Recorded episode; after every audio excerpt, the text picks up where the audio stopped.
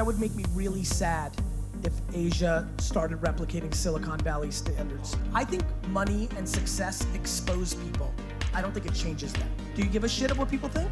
Occasionally. Right. I respect that. Hello everybody, my name is Yan and I'm with Startup Grind in Asia. I am based out of Shenzhen, which is a city in China.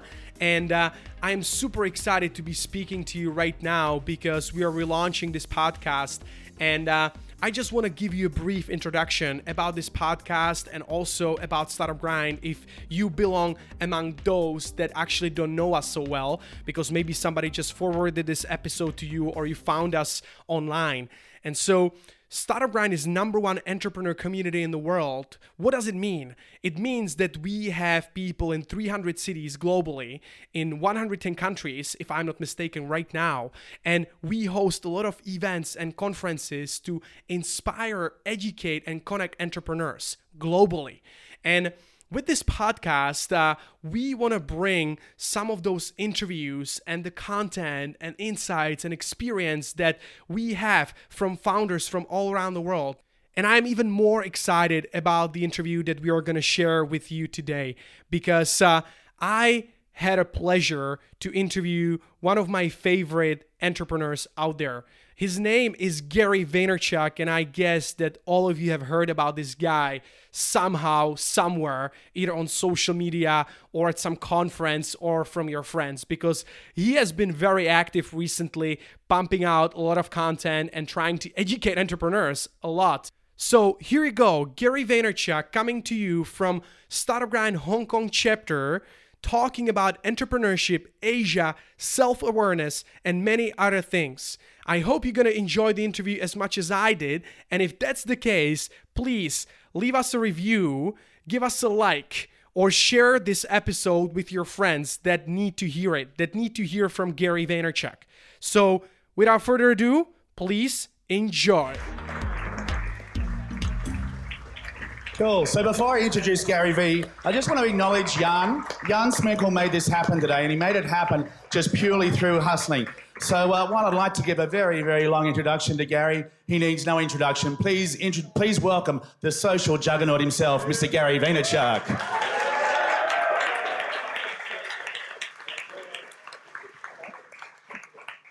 And no introduction for me.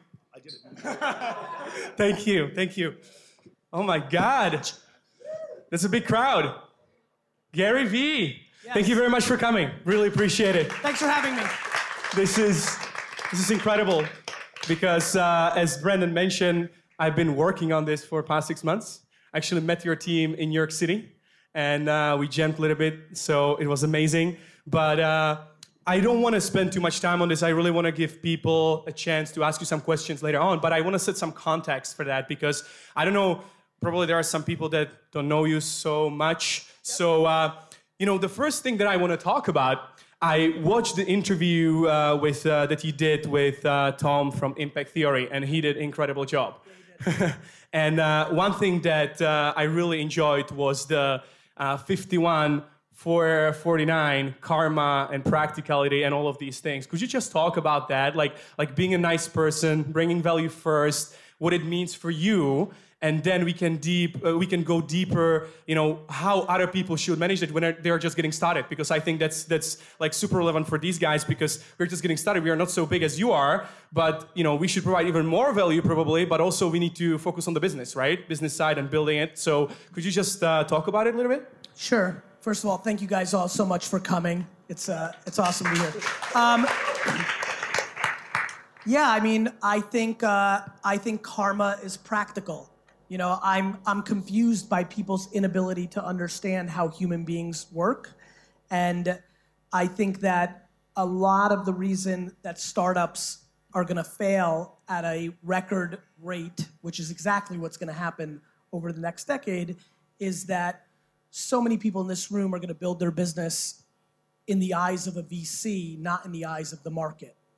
All of their behavior will be predicated on raising capital, not on bringing value. You know, at its core, the reason I'm answering this question that way is you have to reverse engineer what you want.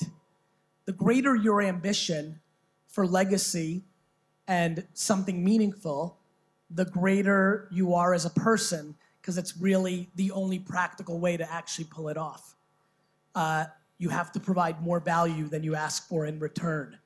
And so for me, all I want to do is from a, you know, when I, I think about being an entrepreneur like being an athlete. I think about my life when I don't have my jersey on, and I think about when, my life when I have my jersey on. And when I'm an entrepreneur, when I put on my jersey in the morning, you know, there's two main goals in my mind. One, to build the greatest legacy of being an entrepreneur, what I would consider getting into the Hall of Fame. And uh, and two, that's my macro, and my micro is to be successful that day, right? It's a day in, day out thing. So yeah, I mean, my thesis is that I need to bring more value in my content. Uh, I need to bring more value to my employees. I need to bring more value to my clients. Uh, I prefer the leverage of being more valuable to you than you are to me. It's actually quite practical. If I'm more valuable to you than you are to me, that ultimately should work itself out for me in the long term. And I only play long term, like really, really long term, like the end, you know? And I and I don't think most people do. I, yeah. I, I am so grateful that I'm wired and parented in a way where when I was making fifty thousand dollars a year, that was an, like, I just, I'm going to say something that confuses me. I just think fifty thousand dollars a year is enough money to live your life. I don't know. Like, it's not enough if you want to have a fucking yacht in the fucking water out there. Um, but I, I have not been driven by capital and money pretty much ever. Um, you know, look at my actions versus my words. I built my family's business to a much bigger business than it was. I entered my dad's business. It was doing three point something million dollars in sales. I left it as a business that was doing sixty million dollars in sales. I own zero percent of Wine Library. Zero. I then started, on the back of what I was doing as a marketer, a new company called VaynerMedia. My brother, A J, was graduating from college. He was no experience, no equity in the marketplace. We started VaynerMedia, and that company was fifty-fifty. Like, I just am not driven by economics. And um, and that's fine, because other, and by the way, if you are, great. It's just that I give more than I receive because it's the game I'm actually playing. And you have to decide your game. If your game is predicated on you want to own a yacht and a nice home and a gold watch, then that's fine. Then you should care about short-term economics. Um, but short-term economic strategies leave you vulnerable. You know what I love about you? That you actually care about people. And there are two stories. So first, I don't know if you remember, but the first time we met was actually in Lisbon. So I was waiting for you at the speaker prep, and I just wanted to have the book signed. And you arrived late. The bodyguards were like, you know, pushing you cannot go in. And I told you like, hey, Gary, I'm a big fan. I just want this book signed. And you said like, oh, I'm sorry, I'm speaking in like five minutes. But you went in, you just put your luggage there, and then you came out and signed my book. And the same thing happened. I have a friend, Ayush, over there. So I was sitting with him yesterday, and he took a selfie with you at Rice. And like, uh, then he, he tweeted it, and you liked his tweet. And he was like going crazy about it, you know? Like, he was like, ah, you know? So, so like, I, I love this about you, that you actually spend the time. Now we are in a Tesla, we are driving here, and you're like just tweeting and like checking Instagram, and you're just doing it like all the time. The work ethic, you know? Like, you're just online all the time. If you were privileged enough for people to actually care that you like a tweet, then you need to take that responsibility and do something with it. Like, I will never take for granted. Like, guys, I have been somebody who loved entrepreneurship, and, and I didn't call it entrepreneurship. I'm old, I'm forty-one. I called it being a businessman, right? This was an, everything and anything I ever wanted to do. If you thought at any time in my teenage years that I thought that being a successful entrepreneur would lead to people treating you like a successful athlete or rock star, there was no part of the vision that that was gonna be any part of it. So the added value of admiration is such a cherry on top of, it's why I push people to do the thing they love the most. You don't know how the world's gonna play out. All my friends who were such unbelievable video game players in the nineties, whose parents made them stop playing video games to be a lawyer, none of us knew that esports was coming. They could have been the Tony Hawk, right? Like, you know, like you don't know where the world's going. Too many people make decisions on how the world is today, and they're making decisions about fourteen years from now as if the world will stay still. So I can't wrap my head around taking for granted people thinking I'm cool, and I will work hard to show my gratitude for the rest of my life.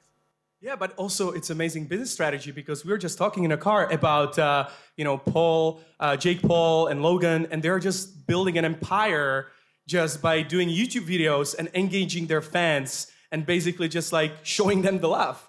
So it's amazing business strategy at the same time. Yeah, but it's only a nuance. You can't show people love unless you did something that made them like you in the yeah. first place. Yeah. So what Jake and Logan Paul are, are incredible programmers and producers and content producers for a new environment, no different than Steven Spielberg and George Lucas were for the theater environment of the late seventies.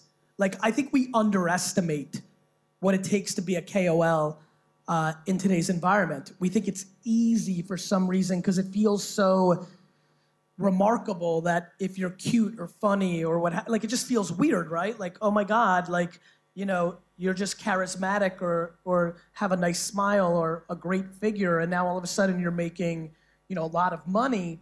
The reality is, being pretty always made money. It was called modeling. You know, like being funny always made money. You just did it on stage. That's what Richard Pryor and Eddie Murphy did, and now, you know, King Batch might just do it on Vine or Instagram. Like, nothing's new. The mediums are new. Do not have the audacity to underestimate what it takes to have enough success that a lot of people pay attention to you. Do not underestimate that.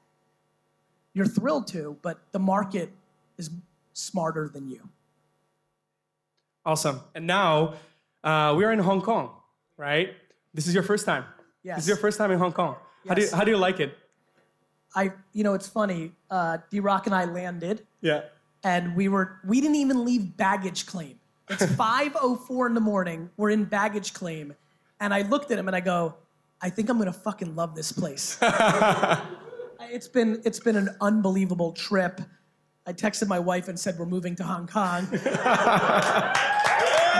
I'm not moving to Hong Kong. I'm not moving to Hong Kong, but uh, I, uh, It's, uh, look, I think a, a lot of, I see a lot of familiar faces. There are people here who do know me. Yeah. I, I need action. Hong Kong has action, so it's interesting. Well, I guess uh, China has action too. And For so, sure. because, you know, on your daily V's and in your content, you've been pushing China quite a bit. You know, you have I've been some... alluding to some ambitions. You know, and... the the one of the latest daily V's, or not latest because you do it every day, but, you know, you were in Cannes. And you said you're going to dominate China in three years. So tell me, like, why China? Why do you care about China right now? And what's the strategy that you're ag- uh, executing against right now? I don't know if you heard, but there's a lot of people there. Yeah, I mean, you know, one thing, you know, again, something that I think some of you have heard, I don't like talking about things that I don't know. And I don't have the audacity to think that my brand or my businesses can be successful in China until I'm very thoughtful and committed to giving that a chance. And so, you know, I'm starting to feel good about the infrastructure of the Vayner machine in a U S standpoint, in a European standpoint. And um, in, to be very frank, intuitively, intuitively, I just feel like it's time for Asia, uh, which is why I said yes to Rise, which is why I said yes to the event I'm doing in Singapore in October. I've never, not, al- not only have I never been to Hong Kong, I've never been to Asia prior to this trip. I mean, you know, I've been to, I've been to India, I've been to Australia, depending on how you want to define things, but like, yeah. I've not been to this part of the world. And ironically, the the purity of entrepreneurship, and I would, and maybe purity is not the right word, the rawness of the entrepreneurship in Asia is far more aligned with my rawness of entrepreneurship than the U S or Europe. So I think it's gonna be very native to me. I'm excited about it. you know, I think I have a humongous advantage in being born in Soviet Russia. So I come with a lot of humility of the amount of work and listening I'm gonna have to do over the next two to three years. I, you know, I like challenging myself. Yeah. You know, I feel like I'm one of the only people on earth that can literally amass billions of dollars and still be deemed a failure if I don't buy the jets. You know, I and so when I shit like I'm gonna dominate China in yeah. three years, that's to motivate me. That's me playing my own game for myself. Yeah. I think I won't be doing anything close to dominating China over the next two years, even though I'm gonna put in a lot of work. And then I think I'm gonna understand and I'm gonna turn it on. And I do think in a three-year macro, five-year macro, I'll have some success. Um, because I think it's intuitive and native and very aligned with my spirit. And I also think the youth, the entrepreneurial youth of China, both on patience and on their relationship with their parents, are going to get a lot of value out of my content. Awesome. Um, and actually, I just want to follow up on this because, you know, you said you don't like to talk about things that you don't understand. But like this morning, we were having breakfast and you actually, or actually lunch after lunch, and you actually know a lot of things about China in terms of like where the K O L industry is and this. How do you do this? Like, do you have people in your team that are doing it for you and then you just analyze, or do you actually read something, or how do you Uh, absorb this information, you know, because you're so busy running around the world and, you know, speaking, doing business. So how do you how do you manage this? So D-Rock, right before, right when I got off a stage right now, um, back at the conference, said to me, it's been really cool for him to watch me navigate here over the last two days. He asked me, did you read anything about the market? Yeah, yeah. I said, no. He said, and I think he intuitively understood that that was going to be the answer. Listen, you know, the one thing I think, so I think if you know who I am, I t- you know, if I say to you the word hustle, that seems very natural. You know I care about that. I talk about that. If I say the word to you smart, that feels foreign because I never speak about it. I rarely, if ever, talk about how smart I am. I mean that. And the reason I don't talk about it is because I don't think that that brings you any value. You know, I think making you realize that work ethic is a variable that is far more controllable than almost anything else that is a direct indicator on your success is a valuable conversation. I think me telling you that the answer to your question is that I absorb information so quickly and synthesize it through a filter that is so intuitive that I'm successful at marketing and communications is cool for me, for myself, and I'm happy about it, but not something I speak to. I think, you know, I think I... I understand human beings, period, end of story. And I understand and I respect cultural differences and nuances. But no matter what, communist Russia, communist China, capitalistic America, capitalistic London, we all have our cultures, but there are so many things that are tried and true human, no matter where you are. And I trade on those things. And it doesn't take you long to re- I had never heard the term K O L thirty-six hours ago. I call it influencers. Yeah. But if you call it K O L, then I'll call it K O L. Like, I, like these are semantics. Influencer marketing is influencer marketing. I want to remind everybody here that I started a Vine agency four months after Vine came out, that every person you know in America, globally, outside of China, influencers, I've touched or knew before they like blew up. Like my contest picked Logan Paul yeah. to be the next Vine star. Like I've been in this. I was an influencer on YouTube in two thousand six. I was an influencer on Twitter in two thousand seven.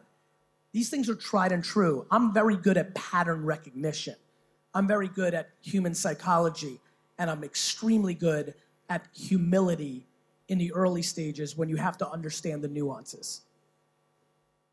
Amazing. So, guys, because uh we want to provide some value here. Some questions. Who has a question for Gary? Is there any question? Yeah, here. Uh, how many hours a night do you sleep? Do you track your sleep or anything like that? I don't track my sleep. I uh, I I invested in a company called Wakemate, which was an early like tracker technology back in the day, like two thousand nine. But their first hardware like combusted into flames randomly, and so they went out of business. Um, but uh, that was the only time I was close to ever track my sleep. I sleep six hours a night.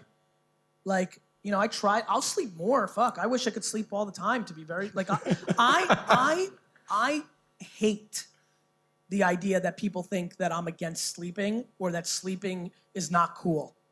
Sleeping's fucking important. I am far more passionate about what you're doing when you're awake than I am when you sleep. I'm not worried if you sleep eight hours a day.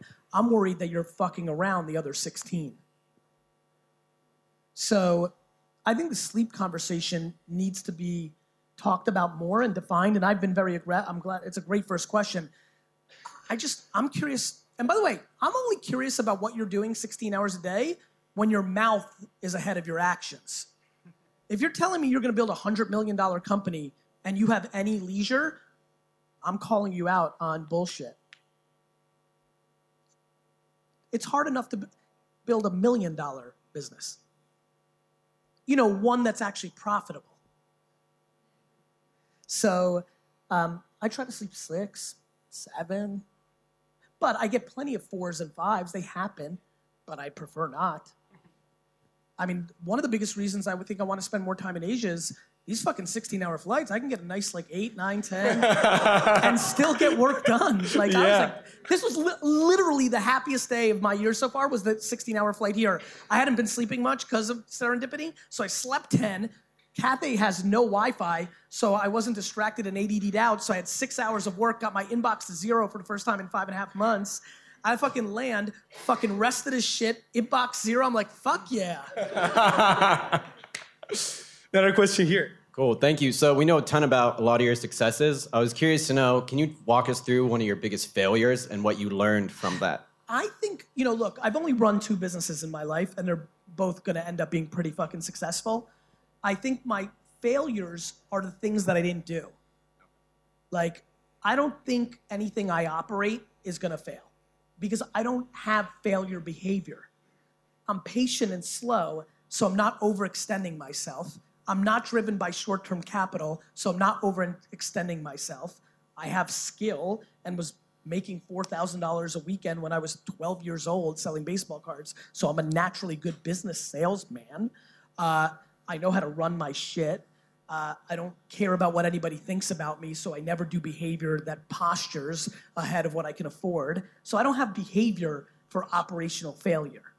I think my failures are in all the opportunities that I have. I'm crippled by opportunity. Every single day, I get three to four emails that are batshit crazy, right? Do this, do that. Take fifty percent of my company to this. Become the face of this T V show. Open this office. I'll give you my business. Buy this business. Like, I'm crippled by opportunity. I'm saying no so much. So many of those things should have been yeses.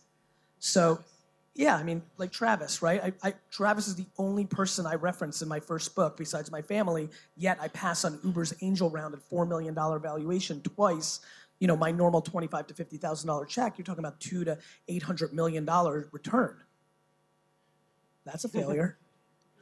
Bummer. You know, and so, but I don't, you know, like, like it's crazy, right? Like that's like game changing, right? Like I think, you know, I don't know your psyche, but like, saying no twice in a time when you were saying yes to a ton of shit and you said no to one of your best friends twice and it turned out to be one of the biggest companies of all time.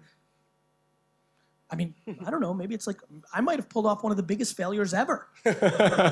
I just don't even think about it that way. It's just the cost of entry. It's part of the sport. I, I don't dwell on it. I, I probably have so many more failures. I'm just incapable of synthesizing them. The level of disrespect I have for my failures is overwhelming. I believe way too many people who respect the shit out of their failures. Fuck your failures. Everybody else is judging your failures. Is there any way how you can train this, like that you don't care about your failures and you know that you let somebody down? I think it's predicated on self-esteem and genuine love for what you're doing. And so I don't know if that's teachable. But it, I do think there's a framework. If you ask me why my answer was just that, it's that I love losing as much as I love winning because I love the game.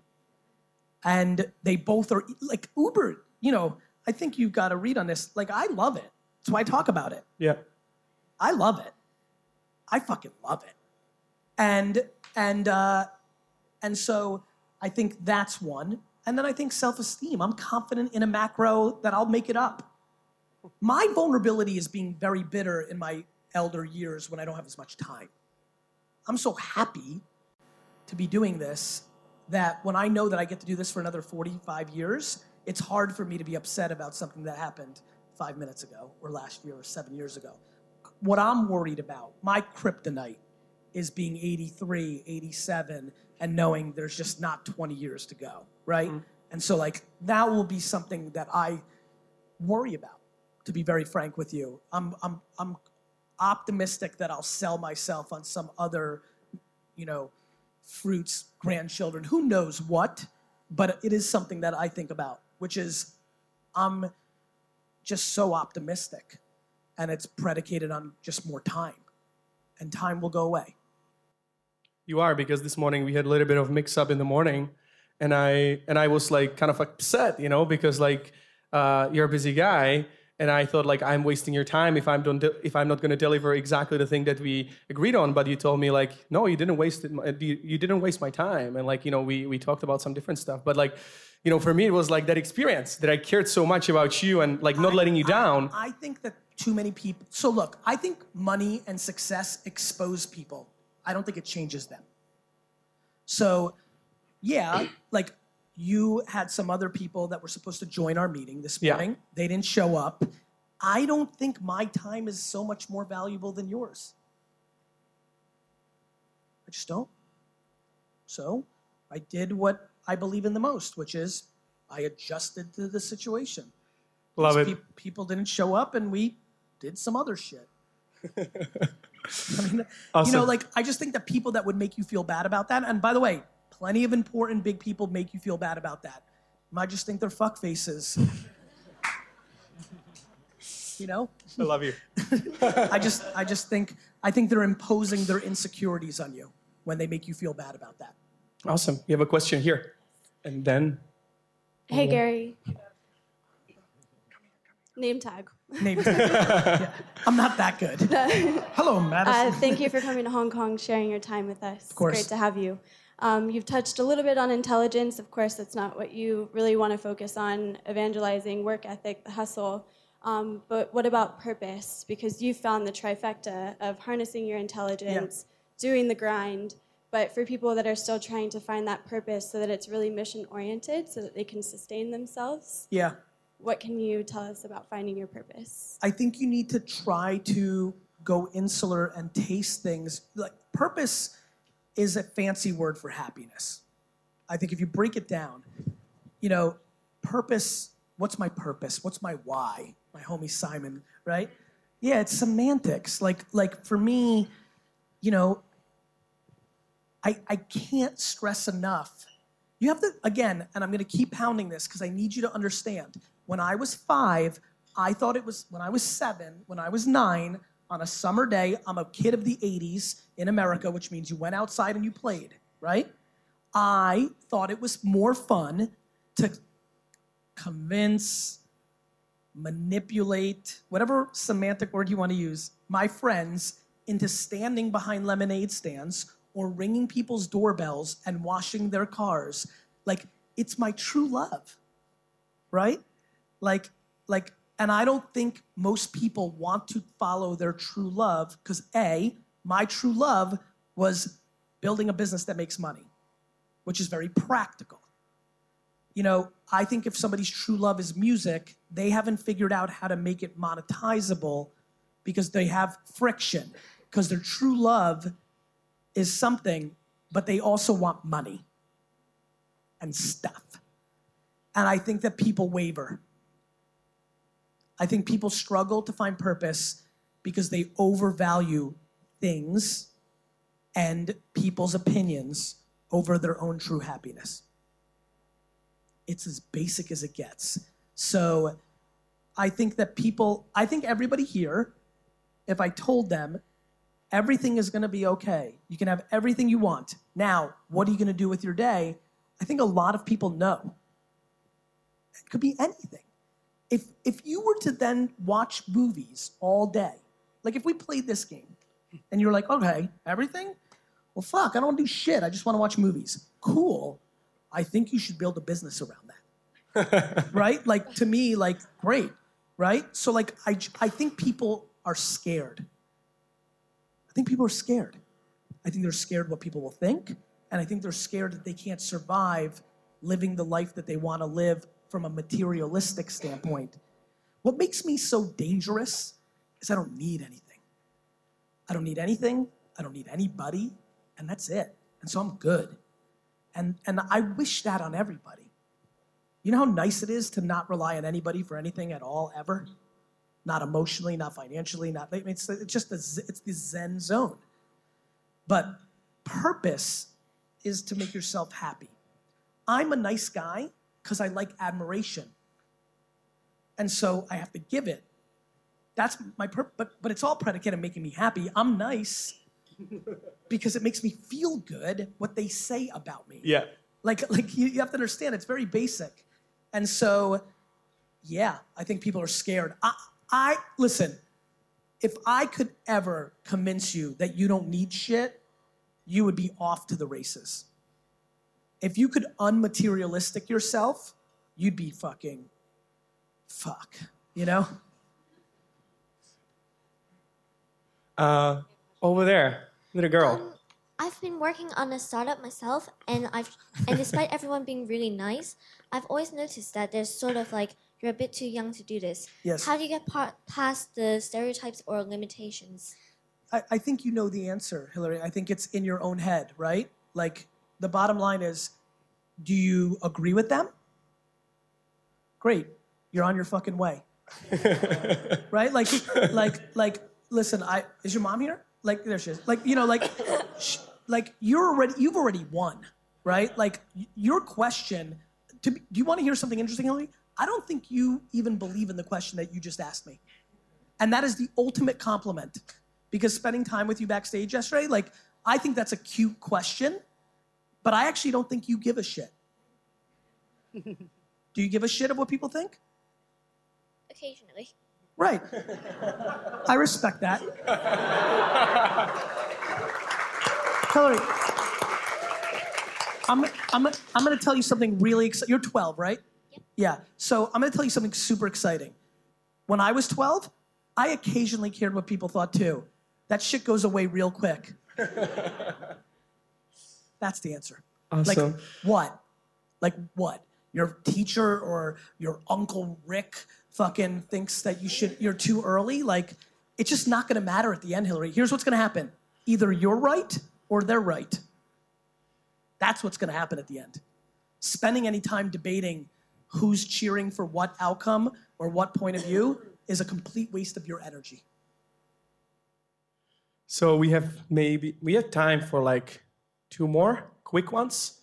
So yes. We, so we have uh, one thirty on the back end for book. Like that. Yeah, because so we, have, uh, we have like... Let's do twenty of that. Let's do a little more questions because okay. It's more cool. Valuable. Cool, so we have more. Okay. Please. Uh, hi, Gary. And we have to Mac. Go to the back, right? Like people at the back, you want to ask a question, right? Yeah. Just okay. Raise your hand. Go ahead. Hi Gary, this is Mac. Um, I have a question. You know exactly Silicon Valley, value, uh, Silicon Valley, and then uh, values and the businesses, people over there. Uh, Hong Kong, Singapore, a lot of places in China wants to kind of copy this kind of values uh, standards, um, what they are, um, and how we can learn from this place over there. So uh, that would make me, Mac, that would make me really sad if Asia started replicating Silicon Valley standards. You know? Well, first of all, if you look at, for example, the Chinese social network ecosystem and platforms, they, because of the payment integration, have much better business models. Like, you know, Silicon Valley, bless you, Silicon Valley, Silicon Valley V C. Let's, let's, let me, let me rephrase. It's not Silicon Valley when people say Silicon Valley. What we're referring to is venture capital. The venture capital model is very practical.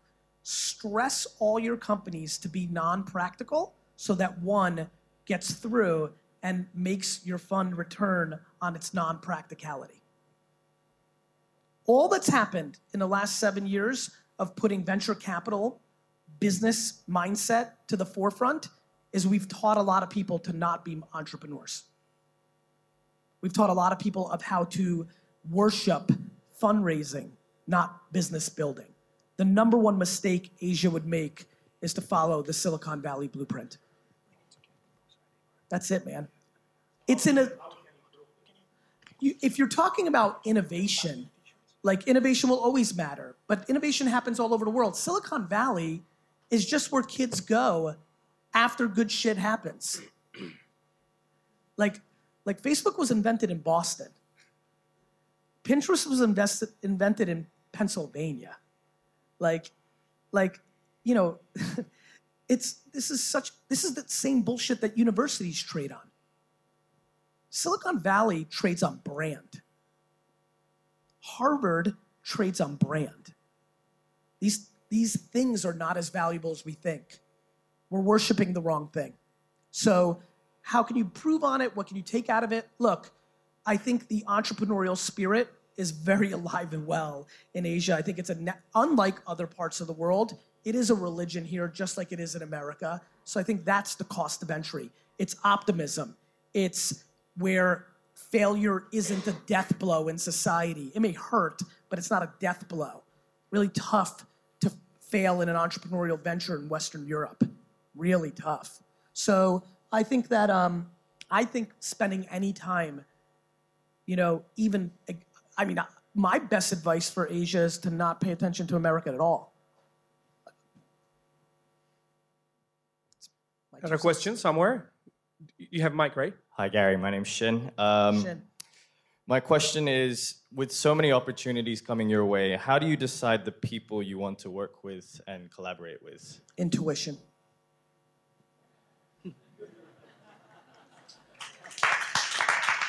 And, and to, Shin, to be honest with you, what a shit answer, right? Because it brings no value to anybody here other than I just have to tell you the truth. It's fuck. Like, it's, it's what I go on, you know? It's because I'm willing to fire fast. People have their ego tied up into hiring. It's insane. Hiring is such a subtle thing. Partnerships, hiring, and investing, such a subtle thing.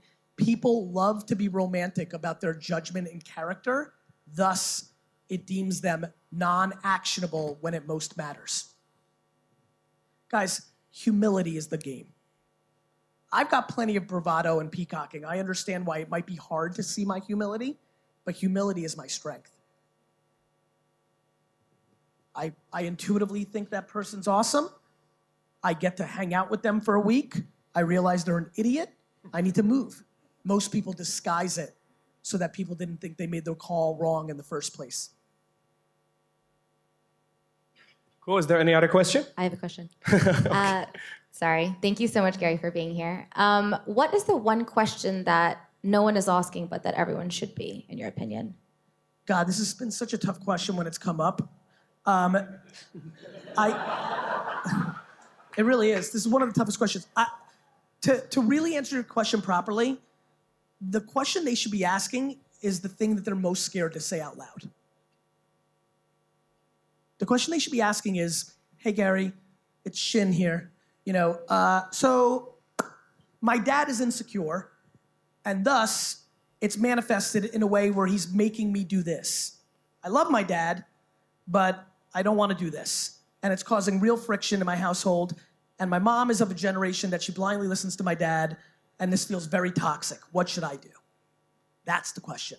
And every other question that looks like it, right? The question that should be asked is the one that nobody wants to say out loud because it exposes them.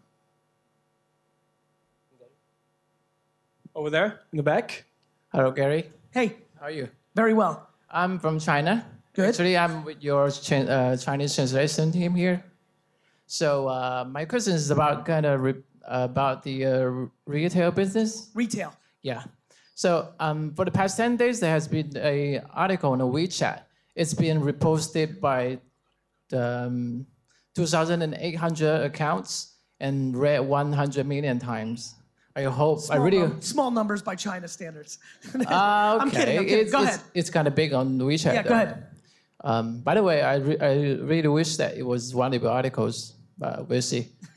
Okay, um, it's about it's about the um, the new supermarket that Alibaba has recently opened. Okay, there's no human being on it.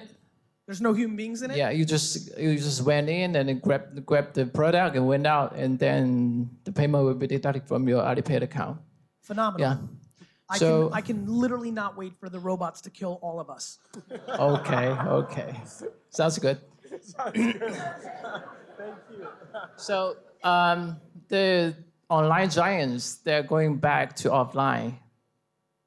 The, the, the similar case would be Amazon uh, opened the first physical store back in twenty fifteen in Seattle.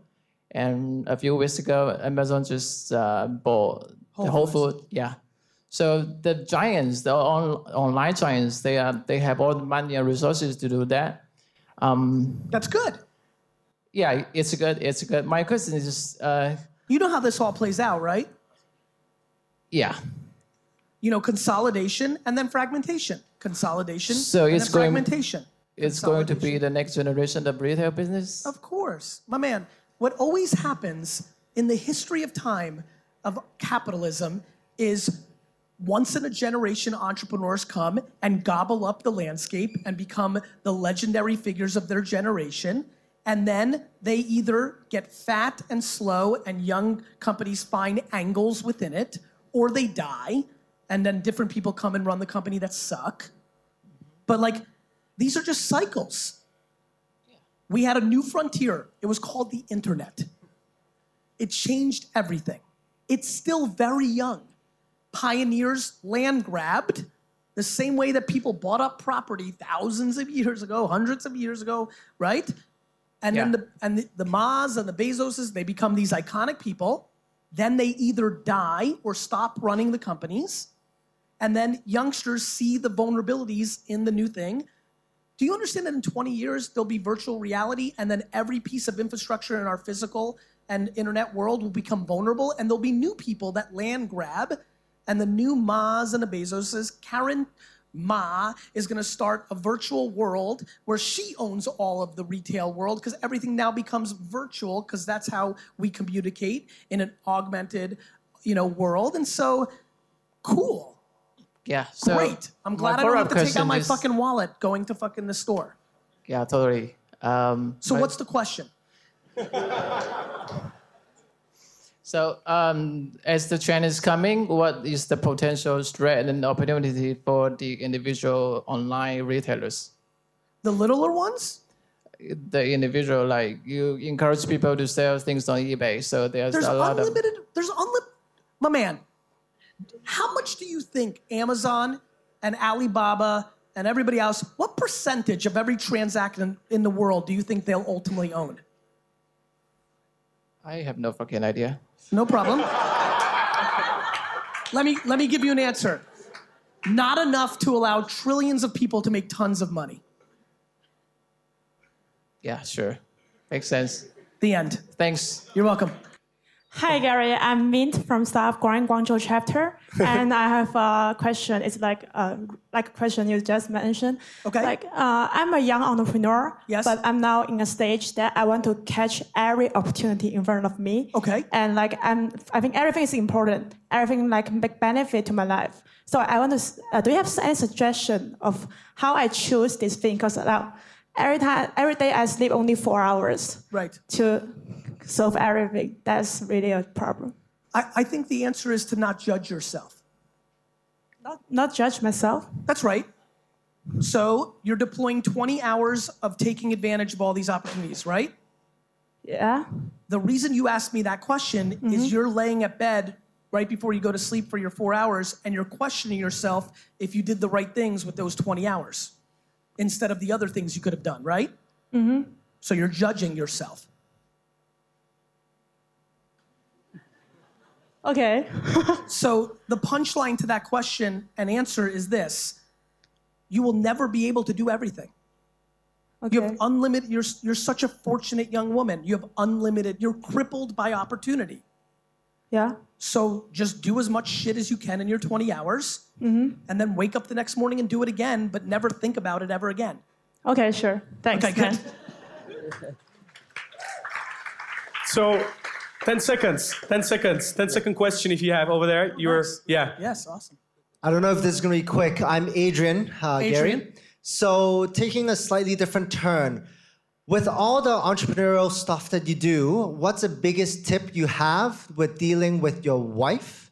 And what do you do not, uh, what do you not compromise on with your kids?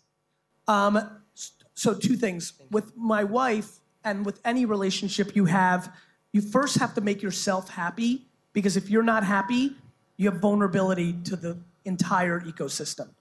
So I, this is something that is super politically incorrect. This is not the answer that most people like hear or want, but I'm selfish, which allows me to be selfless. How do I handle it with my wife? I over-communicate with her and keep checking in, and we talk about it all the time as our lives evolve.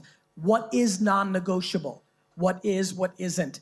I, in the last three, four years, am spending more time with my family, not less. It doesn't feel that way because of the way I'm doing content and distribution, but I am. You know, and then it's compounded because one of the lines in the sand is we don't show our family to the world. So you don't see content about my two kids or my wife ever. The most searched term besides me, Gary Vaynerchuk, is Gary Vaynerchuk wife, because, you know, followed very closely by Gary Vaynerchuk net worth. Uh, so, so you know, uh, so I just communicate. And my hope is that I create a framework that makes her feel comfortable to communicate things too, that she wants to say that I may not want to hear, right? The non-negotiable things with my kids is if I am in New York City and they have a function, I will not miss it. So there is no meeting, there's no C E O, no famous person, no business opportunity that will trump a recital or a play if I'm in New York. But I miss things all the time because I'm not in New York, and I don't judge myself. Right? So I do the best I can. And uh, I think the political correctness of parenting and work-life balance right now is a very hot topic. And I try not to talk about it too much because we all have different relationships and different situations. Nobody knows what's going on in my bedroom, and I don't know what's going on in yours. I think it's about communication with the only people that matter. You can judge my work-life balance from afar. I just don't give a fuck. But I really care what my wife thinks, right? Communication. Awesome. We don't have enough time. We could be Thank jamming for like fifteen hours. Um, so before we go on, guys, if you have the books. Okay, that's it. Did you like it? Loved it? Please, if so, leave a review on iTunes, because this is going to help us to bring this content, this podcast, to even more people all around the world. Also, of course, if there was something that was missing that we should do better, let us know as well. Give us feedback, leave a comment. We want to hear from you because we want to provide you even more value by doing this and by creating this content. Also, stay tuned because we have more good stuff coming soon. We have interviews with people like Ben Horowitz, Jan Koum from WhatsApp, and many, many, many more. So, as I said, stay tuned. And in the meantime, keep up the grind.